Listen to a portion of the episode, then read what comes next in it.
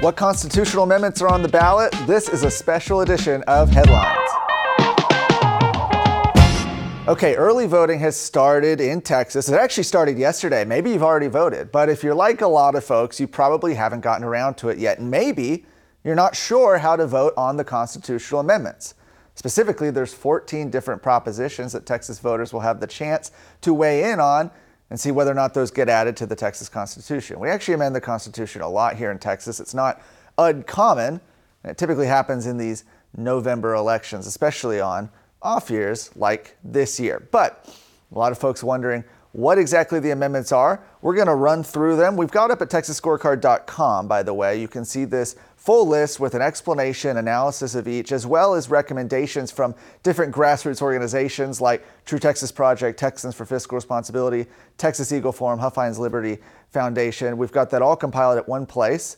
But let's get into it right now, discuss what exactly these propositions are. The first one, Proposition 1 protecting the right to engage in farming, ranching, timber production, horticulture, and wildlife management.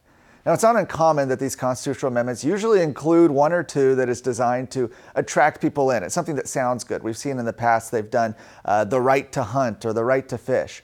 In this case, the right to farm is something that certainly sounds good. Some folks are, are certainly in favor of that. There has been criticism from some organiza- organizations, specifically True Texas Project and Texas Eagle Forum, that perhaps this amendment, its specific language, could actually end up benefiting big farms over small farms. So that's something you may want to look into. Proposition 2 authorizing a local option exemption from ad valorem taxation, that's property taxes, by a county or municipality of all or part of the appraised value of real property used to operate a child care facility. Essentially, a potential tax break for those that operate child care facilities. The criticism with this, of course, from some fiscal organizations is that when you lower property taxes for some, you actually increase the property tax burden overall for those who are still paying property taxes. Certainly, there are people who would rather see property taxes lowered across the board for everyone. Prop 3 prohibiting the imposition of an individual wealth or net worth tax, including a tax on the difference between the assets and liabilities of an individual or family. Essentially, this proposition would get rid of, or would ban rather, any sort of wealth tax in Texas. Proposition 4 this was the property tax relief omnibus. Now, you may remember earlier this summer, the Texas legislature was in a special session. They actually were in two special sessions over how exactly they were going to distribute funds allocated for property tax relief. And while they only distributed, I think, $18 billion of the $31, $32, 33 billion dollar surplus that they had, the uh, solution they came to is this proposition form. This would raise the homestead exemption up to $100,000, would also put uh, a elected member of the appraisal board on the ballot as well, as well as some other things. All the fiscal groups, Texans for Fiscal Responsibility specifically, has said they support this, although they would have liked to have seen the legislature do more, and that it's ultimately a short term relief, doesn't eliminate property taxes. Proposition 5 this is relating to the Texas University Fund, which provides funding to certain institutions of higher education to achieve national prominence as major research universities and drive the state economy. Now, that's a lot of words. What this essentially means is that currently there's the Permanent University Fund, it's often called the PUF, that benefits the University of Texas and Texas A&M. This new university fund would benefit universities like Texas Tech. Proposition 6, creating the Texas Water Fund to assist in financing water projects in this state. I feel like I've lost track now of how many different water funds we've funded through these constitutional amendments. It seems like it's been multiple. Uh, certainly, there's criticism about the spending of money that this could add uh, to the state's budget.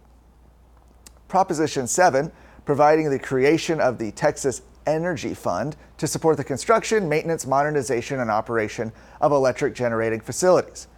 Those in favor of this amendment would point out that Texas's electric grid right now is vulnerable. We've certainly seen that. We saw that not too long ago. We remember in that winter storm where so much of the state was out of power as the state froze. Now, this proposition would essentially create a funding mechanism for more, uh, more reliable energy facilities to be built in Texas. But of course, there is a question and has been criticism that this is potentially a form of corporate welfare, that this is picking winners and losers and using tax money to subsidize behavior that should already be incentivized in the market, by the market.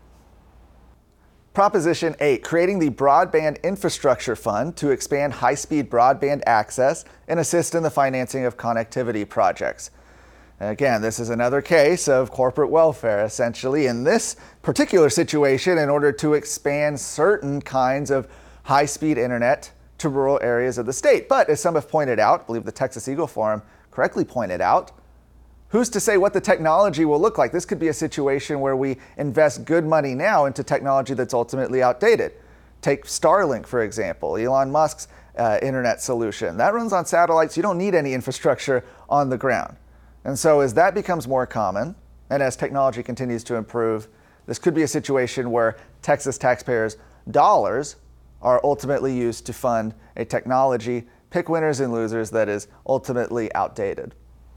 Proposition 9, authorizing the legislature to provide a cost of living adjustment to certain annuitants of the teacher retirement system of Texas. Annuitants. There's your vocabulary word of the day.